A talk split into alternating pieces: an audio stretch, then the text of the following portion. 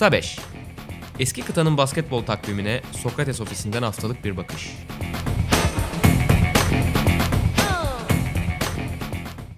Merhabalar, Sokrates'in Euroleague Podcast'i Kısa Beş'in yeni bölümüne hoş geldiniz. Tıpkı geçen hafta olduğu gibi bu hafta da ben Buğra Balaban, sevgili Utkan Şahin ve Rotak Kuş'la beraber sizlerle birlikte olacağız. Euroleague takımlarının kupa performanslarını konuşacağız. E, Jelko Obradovic'in Fenerbahçe kariyerindeki 500 maçlık deneyimine şöyle bir e, yeniden hatırlayacağız. E, geçtiğimiz hafta kupayla da taçlandı son olarak. E, ve sonrasında da lig genelinden notları çıkarıp temsilcilerimizin bu haftaki maçları üzerinde duracağız.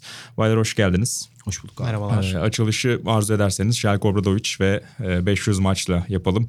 2013'te başlayan e, Fenerbahçe Beko yolculuğu Jelko Obradovic'in Panathinaikos'un e, o yılların ardından en uzun ikinci maratonuna evrilmiş durumda.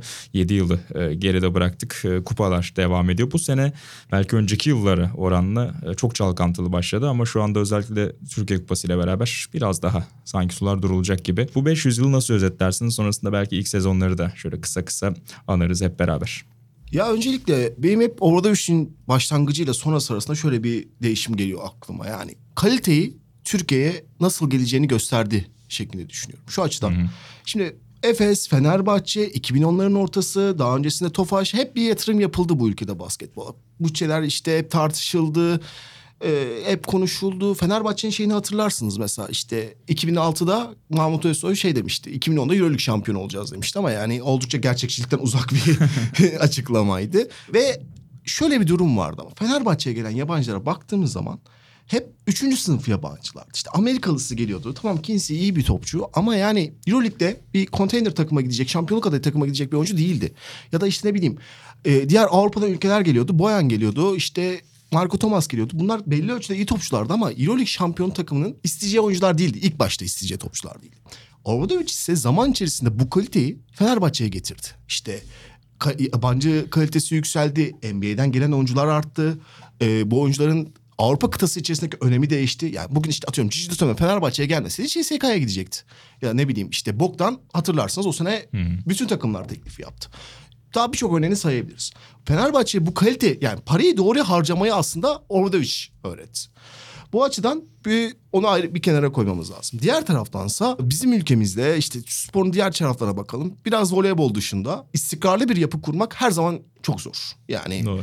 Parayı harcamana kızarlar, başka bir şey ortaya çıkar. Zaten Bir sezonluk başarısızlıkta genelde aşırı reaksiyonlar gelir, tepkiler gelir. Gelir. Doğru giden şeyler de bazen bozulur. öyle ki yani açık konuşalım mesela 2017'de Fenerbahçe şampiyon olamasaydı büyük ihtimal şu an çok daha büyük bir kaos olacaktı. Gibi gibi olaylar yüzünden olamaz. Ama bugün baktığımızda ben şey düşünüyorum. Bu sadece Fenerbahçe özelinde değil. 2010'lar Türkiye basketbol açısından da bunu konuşabiliriz. Bu sene mesela geçmiş senelere göre Türk takımları daha başarılı değil mi Avrupa'da? Yani geçen seneye göre. Geçen sene hepsinde eğlenmiştik. Evet, Euro Cup'ı da dikkat alınca. Aha. Bu sene bunun artması işte Obradovic işte Ergen Ataman'ın hepsinin artmasının sebebi şu. Artık başarıyı öğrendik. Ya başarı bir kere öğrendikten sonra paralar değişebilir, şartlar değişebilir, durumlar değişebilir. Ama sen onu hep istersin. Hep onu gitmek istersin. O yola doğru bir e, bilincin vardır. E, Obradovic bunu getirdi aslında. Fenerbahçe'yi de Türk basketbolunda. Bu açıdan çok değerli bence. Yani bilmiyorum sezon sezon konuşuruz ama Ruat sen ne düşünüyorsun? Ya abi orası zaten kesin yani çok klişe bir örnek olacak ama belki ama Nando De Colo iki sezon önce Ülker Arena'da game winner atmıştı mesela Fenerbahçe'ye karşı. Herkes büyük bir gıptayla izliyordu adamı. Öncesinde de aynı şekilde.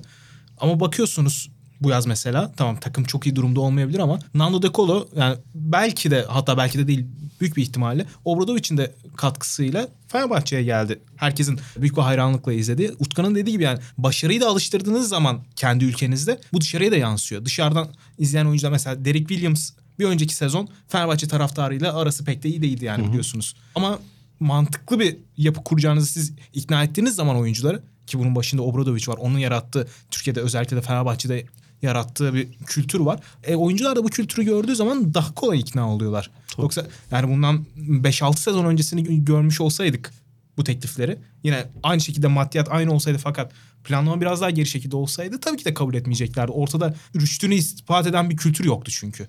Obradovic bunu kesinlikle sağladı.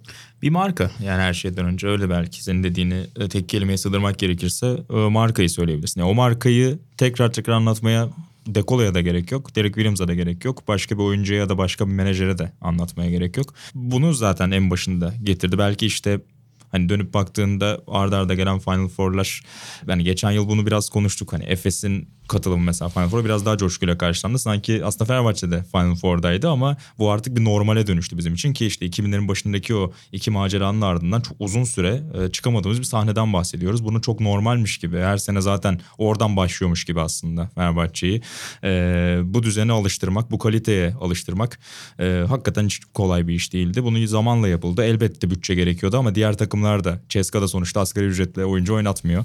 Bunları saymak gerekiyor. Tabii ki bütçe gerekiyor. Hani bazen Belki insanlar... oynatıyorlardır da arkada kara hesap üzerinden veriyorlardır belli olmaz. o da olabilir doğru. Krilenko'ya zamanında Brooklyn'de yaptıkları gibi. Şaka bir yana yani bazen hani bu tür eleştiriler de çok geliyor ya işte. Evet Obradoviç başarılı ya da işte X bir koç büyük koçlardan bahsederken başarılı ama başarısı neden? Çünkü çok büyük bütçeler çalışıyor. Böyle değil. Yani büyük bütçeleri çok, çok daha kötü kullanan birçok aynen koç birçok da örnek var. var zaten yani. Abi bu adam yani sıfır parayla da şampiyon oldu. Partizan abi. Partizan gibi şampiyonluk var mı Euroleague tarihinde? Yok.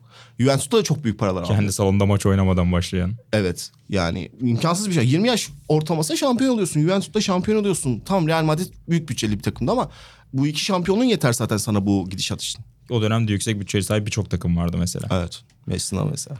gibi gibi. Tüm bunları kıyaslayınca e, ya da mesela belki Ivkovic örneğini hatırlayabiliriz Efes'te. Yani büyük isimli, büyük etiketli birkaç başka koç da tabii ki Türkiye'ye geldi ama Obradovic gibi hala prime'ındayken, hala kazanmayı istiyorken burayı sadece bir hani maaş kaynağı olarak görmeden hakikaten uzun vadeli bir plana da inanarak e, gelip böyle bir etki yaratan koç çok fazla örneği yok herhalde. O yüzden de çok başka hatırlayacağız. Sezon sezon biraz arzu ederseniz e, ufakça hatırlayalım. Sonrasında kupa döngümüze geçelim. Kupaları konuşalım takımların. İlk geldiği sezon işte hep böyle zor içli sezon olarak hatırlanıyor ya biraz. Yani Euroleague'de son 16 seviyesinde kalınmıştı ki zaten aslında takım tam olarak da oturmuş bir takım değildi zaten. Biraz önceki yılın kontratları da vardı. Birkaç ekleme de vardı ama çok daha böyle tam böyle puzzle oturmamış gibiydi. Parça birbirine uymamış gibiydi. Ama sonrasında parça parça üzerine işlenerek o zaten Final Four'u gelenek haline getiren sezonlara geldik. E, ilk sezon değil de bence ikinci sezon burada işte. O ilk Final Four sezonu Hatta herhalde bir başka bir sezon. barem. Keza onu da söyleyebiliriz doğru. Yani çünkü Ziz gelin Ziz'in o sıra transfer edilmesi bütün kaderi değiştirdi. Bence orada için. Fenerbahçe kariyerini de değiştirdi. Hatta seninle program öncesi konuşuyorduk. Belki kritik anları konuş yani. Kırılma anını Aynen. konuşuruz diye. Bence Ziz'dir bu iş. Yani bir tane garda ihtiyacı vardı Fenerbahçe'nin ve bu gardın Hata payı yoktu. evet hata payı yoktu ve bu gardın top kullanmayan, sorma bilgisi yüksek, oyun temposunu kodlayabilecek bir garda olması gerekiyordu. Ve Avrupa'da belki bu tanıma en çok uyan kişi Nikos Ziz'ti ve o da çıktı boşa çıktı yani. Ve her şey değişti bir anda. İlk sezonla ilgili şunu söyleyebilirim. Çok büyük hayal kırıklığı ama ben geçen gün bir şey için bakarken kadroya baktım. Gerçekten o kadronun gideri yokmuş. Yani kanatlarla Emir Prezic'le Bojan'la playoff yapmak çok zor. Çok çok zor. Ee, ki o Milano maçı meşhur Milano maçı olmasa belki olacaktı o işte.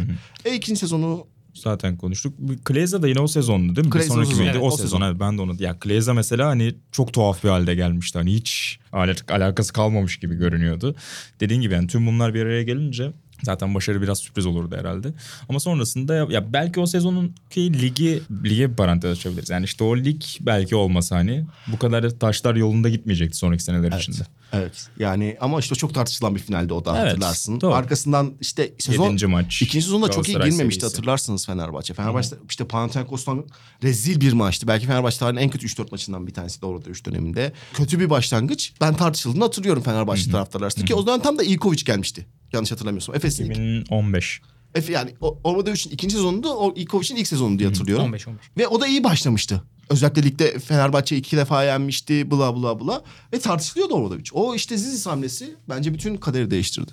Ki zaten ilk geldiği kontratında iki yıllık olduğunu hatırlarsak senin Evet. dediğinde orada taşlar daha iyi oturuyor aslında. Sonrasında Kontrat e, uzatıldı zaten. kontrat uzatıldı ve o gelenek başladı. Tabii ki kırılma anlarından bahsetmişken herhalde en unutulmaz an olarak belki hatırlayacaksak tabii ki şampiyonluğu yazarız ama olumsuz taraftan da herhalde 2016 finalini e, anarız. O reboundu anarız. Yani maçlar işte bir topla, bir e, reboundla, bir sayıyla tabii ki kazanıp kaybedilebiliyor. Bu çok normal ama orada da işte hani o şampiyonun eşiğine gelmiş olmak, üst üste sürekli onu işte başta bir Final Four, sonrasında işte final, sonrasında hani adım adım o şampiyonluğa gitmek anlamında da bence doğru bir yoldu. Senin az önce aslında bahsettiğin hani bizde sağlam yapılar çok fazla kurulamıyor'nun bence çok güzel bir antitezi oldu. Evet. Adım adım belki ilk sezon işte Avrupa'da işleri iyi gitmedi ama ligde kazanıldı. Sonrasında Final Four geldi. Sonrasında final kıl payı ve sonunda aslında 4 yıllık bir maraton olarak buna bakmak Evet. lazım. Ve 2017'de de İstanbul'da şampiyonluğa giden bir süreç. Sizin başka aklınıza gelen e, özel anlar hangileri? Başarılı olabilir, başarısız olabilir, Ya komik baz- anlar olabilir. Ya 2016 finali gerçekten o konuda yani kırılma noktası demek ne kadar doğru olur bilmiyorum ama en azından Türk basketbol izleyicisinin ve Fenerbahçe taraftarının başarıya tam olarak alıştığı dönem olarak kabul edilebilir bence. Tamam sonra istediğimiz gibi olmadı ama o final maçının özellikle gelişimi dahi e, aynı şekilde laboral maçını da aynı şekilde oraya koymamız gerekiyor. Keza çok zor bir yarı final. Aynen öyle. Lütfen. Ben, ben bir şey ekleyeceğim. Bence bizim için bile çok öğretici bir finaldi. Aynen. Yani sonuçta biz de yani bizden daha yaşlılar da görmemişti. Bizim Evet. de ilk e, Euroleague finalimizdi. Ve yani e, takım bir şekilde geri geliyor. Bir hikaye yazıyor. Belki de peri masalının gerçekleşmiş hali. Ama son dakikada son olmayacak bir şekilde. Gerçi o Veseli'nden kaynaklanan bir durum sebebiyle maç uzuyor ve kaybediyorsun. E, hayal kırıklığı mı? Evet ama senin daha demin açıkladığın gibi aslında bir projenin devamı. Çünkü çok büyük ihtimal mesela Bogdan ve Ekbe ya da başka oyuncular o sezon Fenerbahçe şampiyon olsaydı NBA'ye gideceklerdi. Aslında bir yandan da Fenerbahçe taraftarı için iyi oldu. Bir sezon daha fazla izlemiş oldular. Benim ekleyeceğim şey e, 2015 Real Madrid playoff serisi. Ben hala söylüyorum. Ben Fenerbahçe'de izlediğim en iyi basketbol o playoff serisini izledim. İkinci maç üzerinde. Çünkü e, elinde sadece bir pivot var. Oldukça imkansız bir haldesin. Real Madrid son şampiyon. Tamam o sene sertlikleri çok düşüktü. Ama ne olursa olsun böyle bir şeyleri vardı. E, ikinci maçta Barış Ersev'in oyuna girip faal yapmak için basket faal yaptı. O an dışında Fenerbahçe kusursuz oynadı. Ve benim izlediğim en iyi Fenerbahçe basketboluydu. Şampiyonluk sezonu mesela bence Fenerbahçe'nin basketbolu çok kötüydü. Bir sezon önceki CSK Normal sezon kıyasıyla biraz daha normal sezon playoff, Final Four. Final Four ekbe bir damga vurdu yani. Gö- olmayacak bir performans sergiledi. Ben orada biraz Panathinaikos serisini 2017. ayırıyorum. Evet yani işte Ha, doğru. 5'ten Aynen, girip Doğru. hani belki normal sezonu söyleyebiliriz ama playoff serisi olarak ya onu ben biraz da hani sadece basketbol tarafıyla değil biraz daha mental tarafla da görüyorum. Çünkü hani hep bir ağır abileri vardı ya Euroleague'in. Özellikle biz yetişirken işte belli başlı takımları hep sayardık. İşte Yunanlar da orada her zaman sanki olacakmış gibiler. Aslında bunun da ana mimar Obradoviç de o da komik hakikaten ama. Ve sen ev sahibi avantajın olmadan girdiğin bir playoff'ta o Aka'ya gidip bu kadar rahat şekilde o mesajı vermek hani artık buraya aitim. Yani bu mesajı hani o sene şampiyonluğa yürüyemese de Fenerbahçe bence o Pana serisini deplasmanda başlayıp işte Bogdanovic'in zaten bugünkü imajını aslında bence perçinlediği seridir o da. Verdiği en büyük seri bence oydu. O yüzden onu biraz ayrı tutuyorum. Onun dışında katılırım sana. Orada mesela bence şey çok kritik. Peruant için şey lafını hatırlarsınız. Chris Singleton kavga edip Singleton iyi çocuk da bana dayanamaz tarzı bir açıklaması vardı hatırlıyor musunuz? Aslında o bütün Fenerbahçe takımının Panathinaikos uyguladığı bir şeydi. Yani Panathinaikos iyi bir basketbol oyuncu. Kendi serisi önünde. Yıllardır hiç Fenerbahçe'nin kazanamadığı bir deplasman. Hiç kazanamamışlardı. Zaten Efes'te bir kere kazanmıştı. O da e, meşhur 7'de 8 üçlük attı. 8'de 7 üç- üçlük attı maç şeyin. Charles Smith'in. Hmm. O maç dışında hiç kazanmıştın yok. E, oradan çıkmak gerçekten evet haklısın. Benim orada bir unutkanlığım. Biraz böyle aslında şeyin yani dengelerin yavaş yavaş değiştiğini bence Fenerbahçe lehine gösteren bir andı diyebiliriz. Ki playoff'tan çıktıktan Fenerbahçe'nin şampiyon olduğuna bence herkes emindi. Evet. E, tabii. Ya zaten hani İstanbul ev sahipliğinin de etkisiyle ama dediğin gibi yani ne olursa olsun herhangi bir Final Four'da hep bir şüpheyle bakarsın. Hani ne olabilir tek maç. Ama o seri o yıl çok doğru. Yani herkes zaten evet şampiyonluk kutlanacak gibi geliyordu. O sene Fenerbahçe iki playoff maçında toplam iki dakika geriye düştü. O da çok o da çok özel. Yani benim bulabildiğim istatistiklere göre en iyisiydi. Ya o döneme dair 2017 yılına dair özellikle e, konuşul üzerine konuşulması gereken bir diğer konu bence Vesil ve Yudoh'un aslında sürenin çoğunun aynı anda almalarıydı. Hatta sık sık e, tartışma konusu da olmuştu. Bu ikili alanı nasıl paylaşabilir? Po- pot altında sıkışabilirler mi diye. Ama yani onun da yani ben hala açıklamasını çok iyi yapamıyor, yapamıyorum. Yani nasıl bir arada verimli oynadılar? Nasıl o işin sonu tabii Ek ve Yudoh'un performansını ayrı bir noktaya koymak lazım ama orada görev dağılımını doğru yapmak da aslında hiç kolay değil. En büyük ince işçiliği olarak onu belki gösterebilirsin. Aynen yani öyle. büyük yani makro işçilik gibi değil ince işçilikten ziyade. Çünkü tam da hakikaten böyle işte kısalan beşlerin, işte şutör uzunların özellikle hani dört numaralar zaten şut atmak zorunda. Beşler de atarsa iyi olur gibi bir düzene tam artık geçilen yıllarda hani bugün normal oldu belki ama o dönem yavaş yavaş geçiş dönemiydi. Tamamen yok ben başka bir antitez üretebilirim. Ben uzunlar arasındaki pas bağlantılarını arttırırsam eğer buradan bir sıkıntı yaşamam e, ve yoluma devam edebilirim mesajını verip tüm rakipleri de bunun üzerinden alt ettiği bir e, sezondu aslında Obradovic için. Ki bana sorarsanız Fenerbahçe'nin 2-3 numarası Kaniş ve Datome de aslında bir 3 numara değil.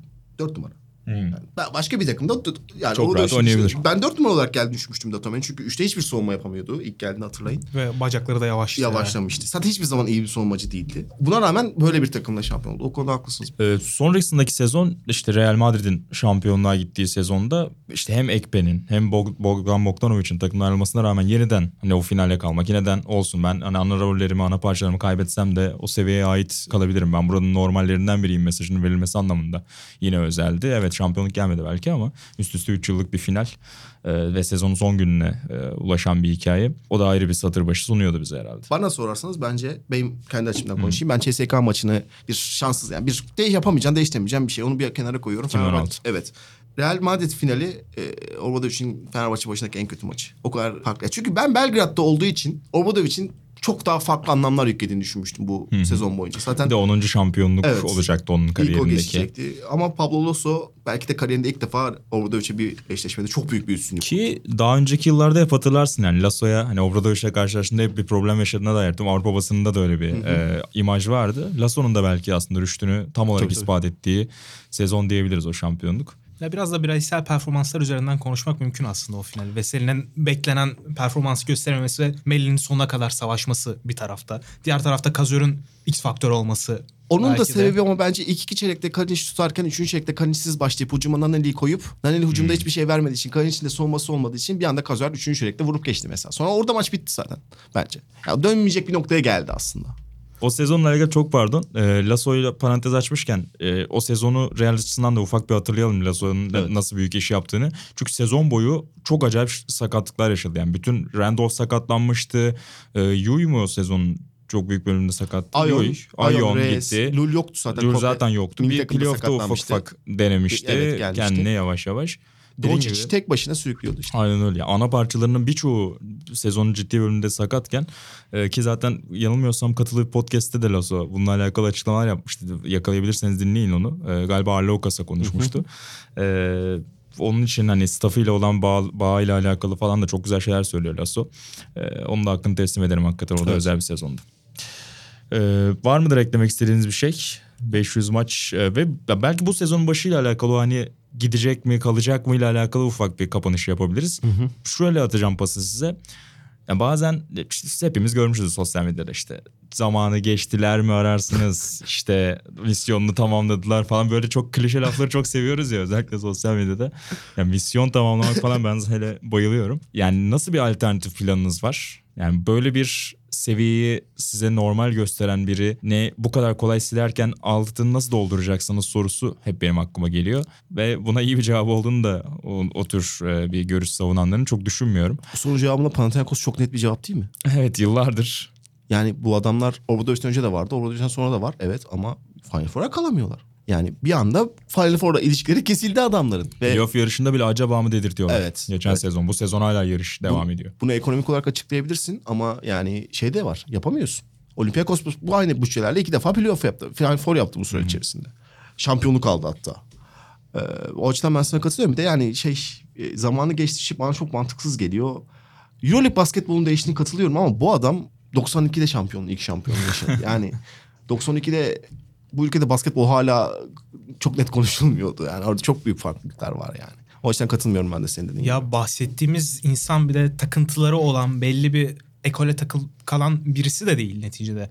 Elindeki malzeme göre tamam neticede her sezon başında kadro mühendisi yeniden uygulanıyor ve bu sezonki için eleştirilerde de yapıla, eleştiri de yapılabilir. Bunda bir problem yok ama neticede gerektiği yerde kendisini yenilemesini bilen rasyonel bir adamdan bahsediyoruz. Yani böyle beylik laflar kullanıp misyonunu tamamladı, miadı doldu şeklinde konuşmak saçma.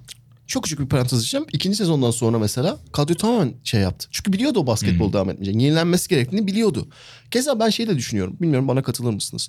Bu sezon Fenerbahçe beklenen başarı yakalayamadı diyelim. Ben Orvoda için yeni bir yapılanmayla Çok tekrar başlaması, olacağını mesela tekrar başlamasını Euroleague'in de böyle bir hikaye ihtiyacı olduğunu düşünüyorum. Çok heyecanlı olur. Yani Orvodovic tekrardan kendini ispatlamak için geri dönüyor. Bu çok sürekli görmek istediğimiz hikayelerden bir tanesi. Bilmiyorum ben tercih ederim devam etmesini. Ya kesinlikle öyle ve şeyi unutmamak lazım. Yani bu tür hikayelerde genelde tek bir başarısız sezonun da telafi edilebilir görülmesi lazım herhalde. Yani tamam üst üste belki 3 yıl başarısız olduğunda tamam bunlar düşünülüp bunlar konuşulabilir ama yani bir sezonluk hani başarısızlığı gerçi nasıl tanımladığınıza göre de değişir de atıyorum hani playoff yapamadı diyelim bu sene Fenerbahçe Beko ve hani evet başarısız bir sezon olur kağıt üzerinde. Yine de buna bence tamam bir sezon başarısız gitti. Tüm her iyi giden her şeyi unutalım ve e, başka bir rota çizelim kendimize. Çok mantıklı bir yol değil. Bunu birçok sporda benzer örneklerini gördük. İşte Jurgen Klopp Dortmund ilişkisi mesela. Kötü geçen bir sezon sonrasında yollar ayrıldı. E, Dortmund hala kendini arıyor mesela. İşte bu sene Simeone için belki konuşuluyor. Atletico Madrid e, yolculuğunda tamam bu sene çok iyi gitmiyor. Belki onun da hataları var. Ama alternatifiniz ne? Yani alternatif planınız ne? Yani basketbolda hele çok daha dar Çok bir dar. koç havuzundan bahsediyoruz ve Obradovic burada zirvenin hani en kötü zirvedeki üçten biri ama genelde zaten zirvede tek başına olan biri. Şu geçtiğimiz işte bir e, 15 yıl hatta 90'lardan alırsan çok daha geniş bir parantez düşünürsen.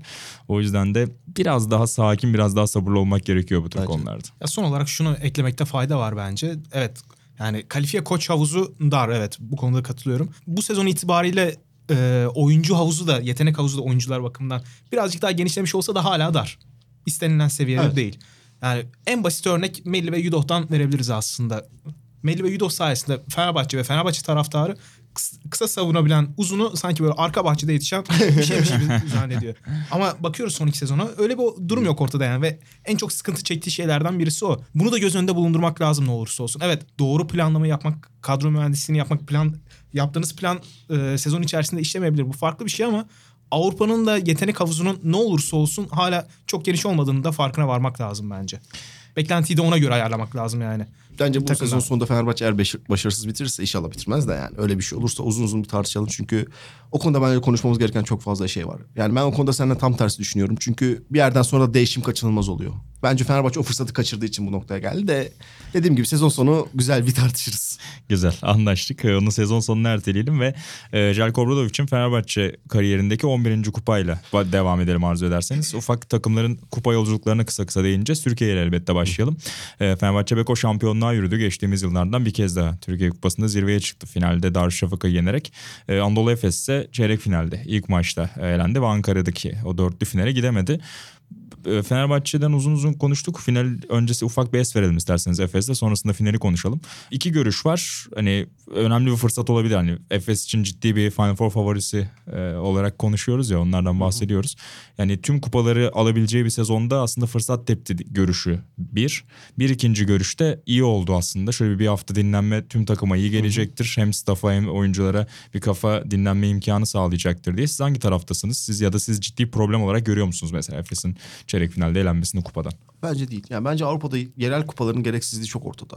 Yani boş boşuna uğraşıyoruz. Dinlenme fırsatı sunuyor. Evet aslında da sunmuyor çünkü bir yandan da 3 günde 3 maç oynuyorsun. Ya bence Almanya gibi yapsak ya da Yunanistan gibi yapsak seninle konuştuk. Evet. Çeyrek finali sezon başında Önden. yarı final oynansa ve final bir gün oynansa dediğin gibi dinleneceksin. Ama burada tam tersi oluyor. Daha yük biniyor. Ve yani aslında ilk açıklama bana da makul gelmiyor. Şundan gelmiyor. Minçic sakat. İki hafta Evet. yok.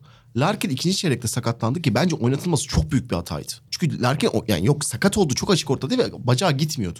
Zaten maç bitti açıklama geldi iki hafta o da yok. Şimdi bu da şartlar altında Efes yarı finalde gereksiz yere rotasyonu zorlamış olması bana mantıklı gelmiyor. Ki Daçka bu arada şey de söyleyelim. Daçka gerçekten hak ederek kazandı Evet maçı. evet. Yani ben Fenerbahçe maçına da açıkçası hak ettiğini düşünüyorum. Çok çok iyi basketbol oynadılar. Çok iyi savunma yaptılar.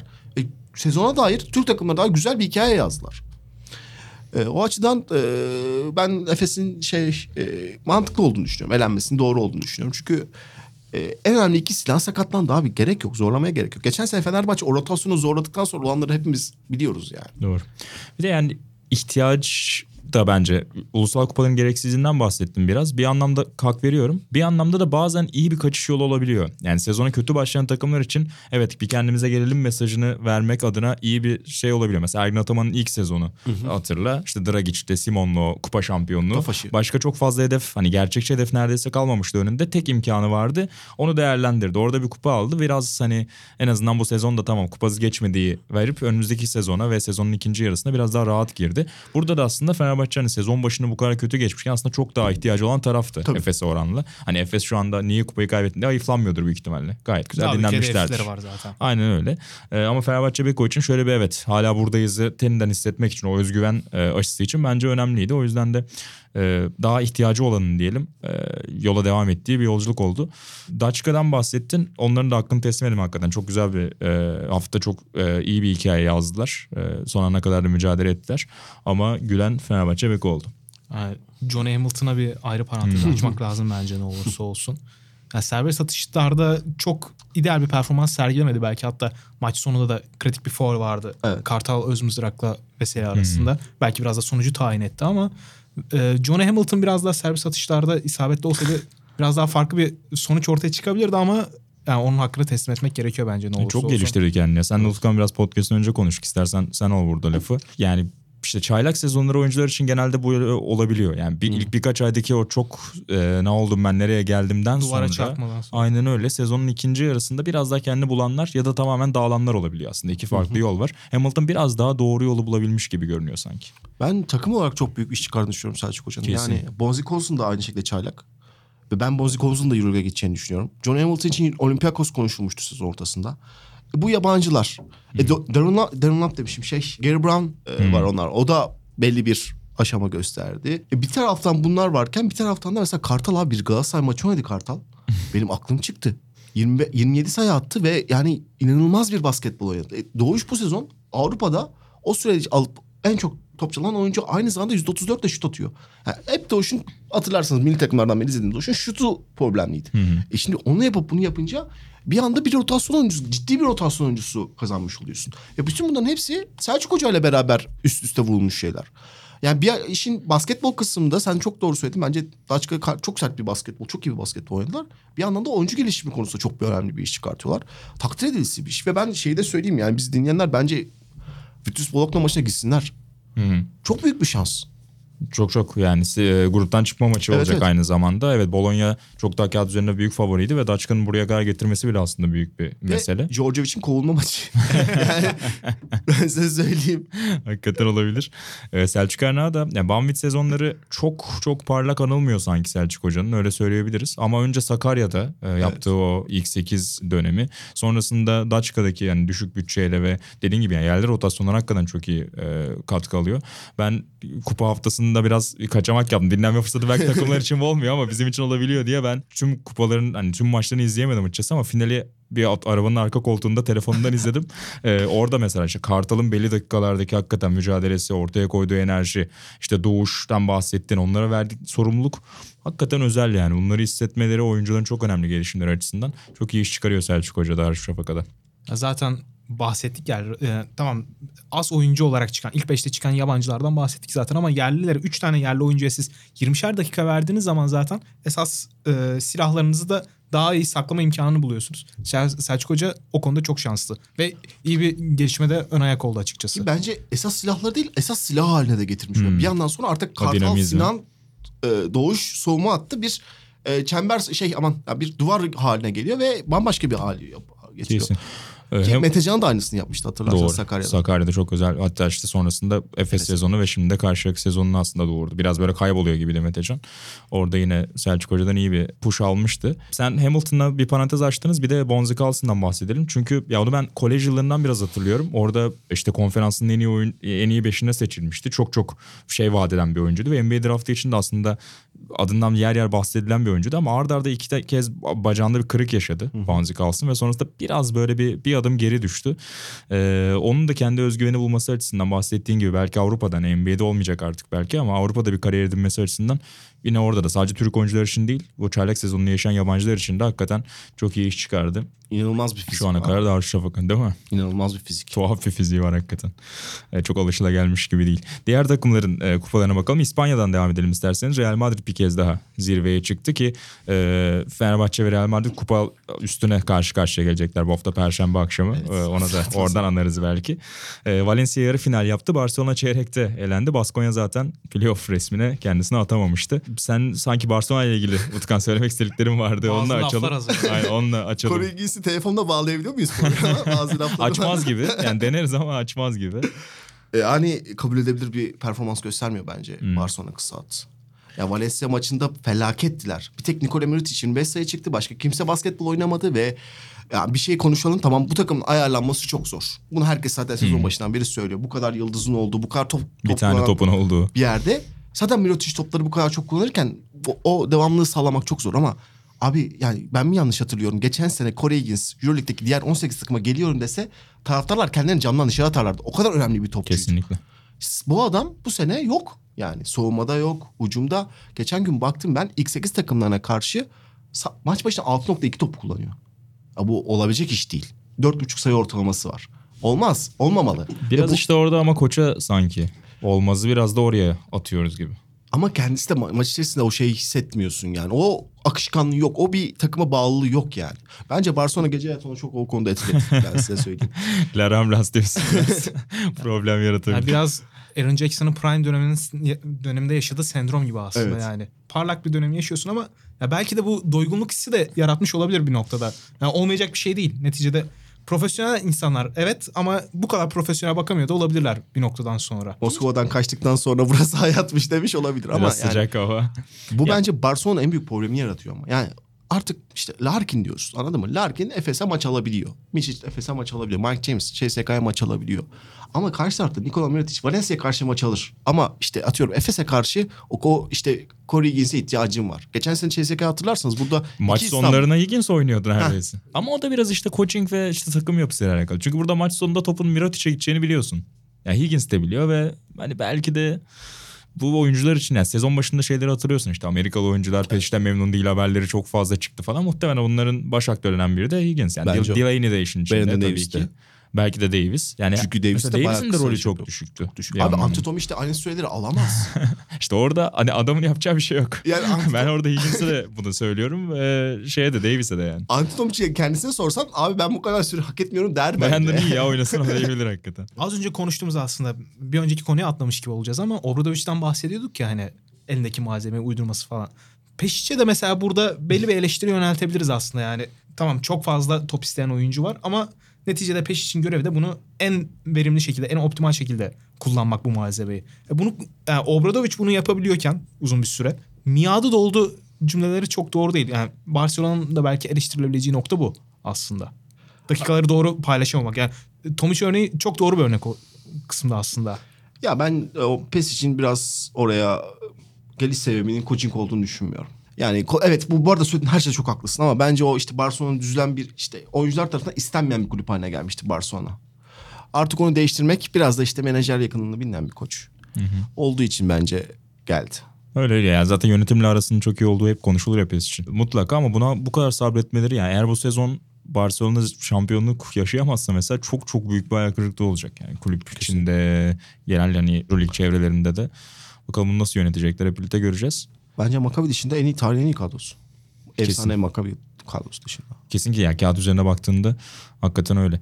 Ee, İtalya'ya geçelim isterseniz çok da e, vakti aşmadan hızlı hızlı diğer e, ülkeleri de konuşalım. Bence en büyük hikayeyi aslında e, sunan kupa İtalya oldu. Gözlükleriyle beraber. Gözlükleri birlikte Walter De Raffaele. O da çok çok çok iyi bir hikaye yazıyor. 2010'ların başında asistandı yanılmıyorsam Venezia'da. Üst üste 4-5 sezon asistandı. Sonra 2016'da baş antrenörlüğe geldi ve Venezia'nın son lig şampiyonluğu iki tane 40'larda kazanmışlardı. Ondan beri lig şampiyonlukları yoktu. Son 3 sezonla 2 şampiyonluk sığdırdılar ligde.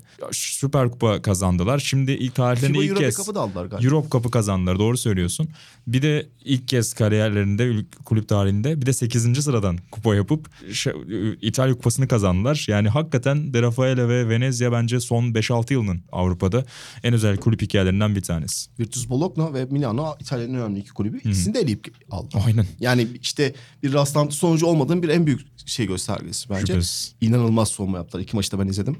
Final maçına çok bakamadım da iki maçta çok iyi savunma yaptılar. Milano yine hayal kırıklığı desem peki. Yarı finalde gitti onlar da söylediğin gibi. Ee, Messi de çok uğraşmadı bence. Çok istemedi takımlı olmak. Ben öyle bir şey aldım. Biraz aldım. haklı da olabilir yani bir noktaya Yani takım kadar. 42 yaş ortalamasına sahip Yani olduğu için. Hem öyle hem de yani Efes'te de bahsettiğimiz gibi yani daha öncelikli hedefleri olan takımlar tam Milano çok o konumda olmayabilir belki Efes'e nazaran ama yine biraz da yaş ortalamasının da etkisiyle Evet. amiyane tabirle salmış olabilir. Ben yani. orada şunu beklerdim açıkçası işte. Tam tersi bir anlamda da. Hani kimin ihtiyacı var konusunu yaptık ya yükselme Türkiye'de. konusunda Evet yani ilk sezon yakalama. sonuçta F4 çok gerçekçi görünmüyor şu an Milano için. Hatta Playoff'ta. biraz zorlanırlarsa playoff'tan bile düşebilirler. Hal böyleyken en azından hani ilk bu temel atma sezonunu diyelim Messina'nın bu dönemi için. En azından bir ülke kupası ile geçip hani onu cepte tutabilirler, bunu isteyebilirler diye düşünüyordum. Ki final Ama İtalya Ligi'nde de işleri kolay değil.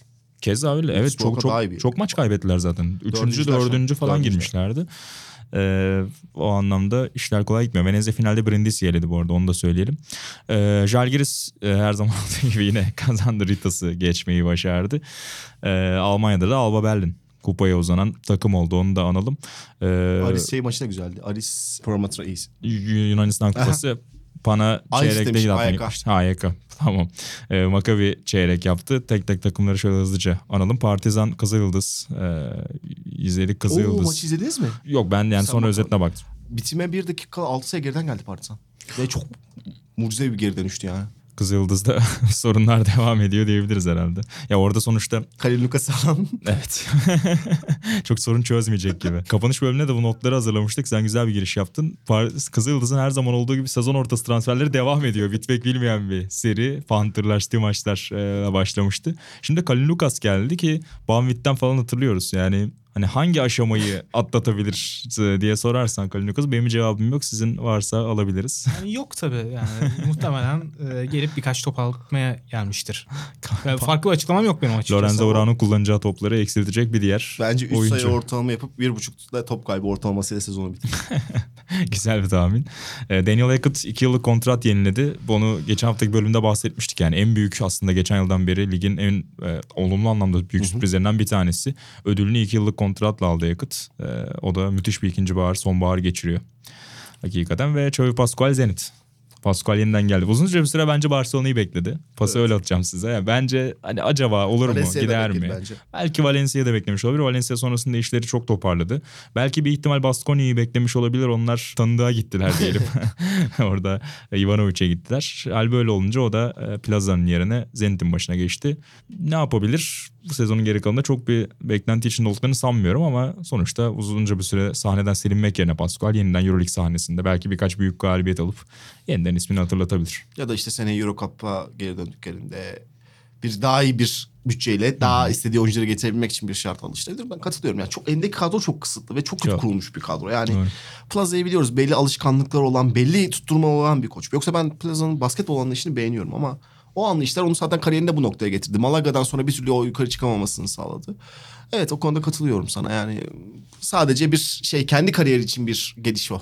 İspanyol takımlarını saydık. Bir ihtimal Pana'yı da beklemiş olabilir bence. Evet, Ama onlar da tekrar Onlar da Pitino'yu tanıdığa getirebilir. Onlar da tanıdığa gitti.